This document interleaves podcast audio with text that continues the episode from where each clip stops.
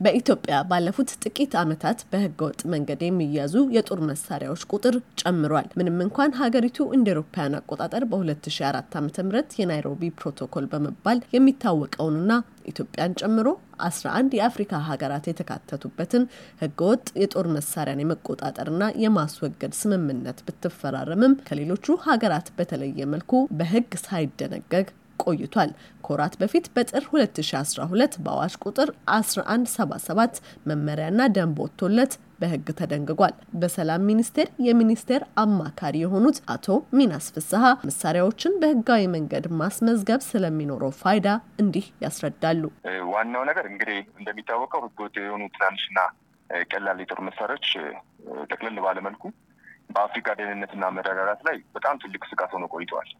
ከዚህም በተጨማሪ የተለያዩ ግጭቶችን በማስፋፋት ረገድ በአህጉሪቱ ኢትዮጵያንም ጨምሮ አሉታዊ ተጽዕኖችን ካስከተሉ ምክንያቶች አንዱ የህገወጥ የጦር መሳሪያዎች ዝውውር ነው። ከዚህ ጋም ተያይዞ የተለያዩ ኢሹዎች ሊነሱ ይችላሉ። በሌላ መልኩ ደግሞ ከሰብአዊ ደህንነት አንጻር ሰዎች ራሳቸውን ለመጠበቅ መሳሪያ ያዝ አለብን ብለው ሊያስቡ ሊያምኑ ይችላል። የባህሉም እንዳለ ሆኖ ነገር ግን በዛው ልክ ቁጥጥር በማይደረግበት የስርጭት ሁኔታና የህገወጥ ዝውውር ስፋት ነው ምክንያት አሉታዊ ተጽዕኖች በመፍጠር የሰዎችን ደህንነት ይበልጥ ሲያዳክምም አይተናል በተለያዩ ጊዜዎች።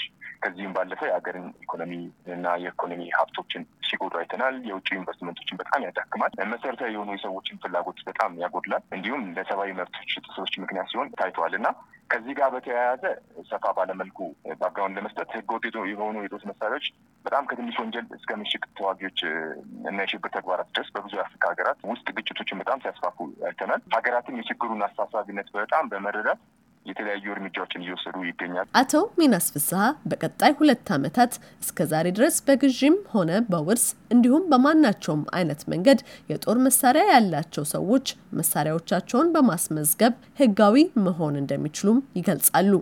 ከዚህ በፊት በህጋዊ መልኩም ሆነ በህገወጥ በሆነ መልኩም በየትኛው መልኩ እጃቸው ላይ የጦር መሳሪያ ካለ አሁን በወጣው ህግ መሰረት ለሚቀጥሉት ሁለት ዓመታት በህጉ መሰረት ለሁለት ዓመት ነው grace የተሰጣቸው።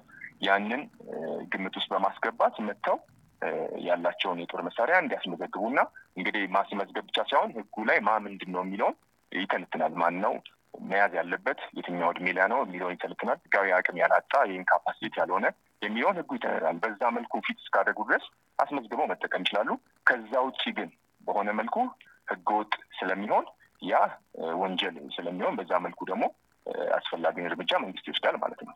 አቶ ሚናስ የጦር መሳሪያ ምዝገባው ከአኗኗር የሚሆን ከባህል አኳያ መሳሪያ የሚይዙ የህብረተሰብ ክፍሎችንም ያማከለ ነው ይላሉ። ህጉ እነሱንም ግምት ውስጥ እያስገባ ነው። በተለያየ መልኩ ማ ምንድን ነው የሚለውንም ተንትኖ በጣም ረጅም ጊዜ ወስዶ ዲቤትን ተደርጎ እየመጣ ነው። ለግለሰብ የሚፈቀዱ የጦር መሳሪያ አይነትና ብዛት እንዲሁም የጥይት ብዛት በከተሞች አካባቢ በአርብቶ አደር እና አርሶ አደር አካባቢ ያለውን ሁኔታ ከግምት ውስጥ በማስገባት ተቆጣጣሪ ተቋሙ ማለት የፌዴራል ፖሊስ ኮሚሽን በሚያወጣው መመሪያ መሰረት የሚወሰን ይሆናል። ስለዚህ እነሱንም ግምት ውስጥ ባስገባ መልኩ ነው። ዋናው መታወቅ ያለበት እዚህ ጋር እና መሰመር ያለበት ምክንያት ምንድን ነው? በተለያየ ወቅቶች የተለያዩ ሰዎች የራሳቸውን interest ለመጠበቅ negative የሆነ information ኦችን፣ አሉታዊ የሆነ information ኦችን ለህዝቡ ሊያሰራጩ ይችላል። ዋናው ዓላማ ግን ማንም የማንንም መንግስት የማንንም መሳሪያ የመውሰድና እንትን ማለት የመቀማት ስራ አይደለም የሚሰራው። ዋናው ዓላማ ምንድን ነው? ያለፉት ብዙ ዓመታት በኃይልም ሆነ በተለያየ መልኩ ሰዎች ጦር መሳሪያ ታጥቀው ሲኖሩ ሰላማዊ ህይወታቸውን ሲገፉ ነው የሚታወቀው። በሌላ መልኩ ደግሞ specific በሆነ መልኩ ከስራው ባህሪና ከነባራዊ ሁኔታ አንጻር ራሱን የመጠበቅ ግዴታ አለበት ብሎ ሲያስብ ደግሞ ህጉ ለግለሰብ ደግሞ ሲፈቀድ የነበረበት ሁኔታ አለ። ያ እንዳለ ሆኖ በየትኛውም መልኩ መሳሪያ እጅሽ ላይ አሁን ካለ ማንኛውም ሰው ካለ ይህም መዝገብና ህጋዊ እውቅናና license ይሰጠው ነው የሚባለው። ያንንም ለማድረግ ወደኋላ አይሄድም። ለምን ያስ ምናምን አይባልም። በሚቀጥሉት ሁለት ዓመታት ውስጥ ይህንን መጥቶ ያስመዘግባል። ሲያስመዘግብ ግን ህጉ በወጣው መሰረት ማ ምንድን ነው የሚገባው የሚለውን ህጉ ይተነትናል። ይሄ ህጉም ግልጽ ነው። አቶ ሚናስ ምዝገባው በቅርቡ እንደሚጀመርና ከህብረተሰቡም ጋር ውይይት እንደሚደረግ ገልጸው ለቁጥጥርና ለጥራት አመቺ እንዲሆን ሲባል ምዝገባው ዘመኑን በጠበቀ መልኩ በዲጂታል እንደሚሆንም አስታውቀዋል። ለአሜሪካ ድምጽ ዘገባ ኤደን ገረመው ከዋሽንግተን ዲሲ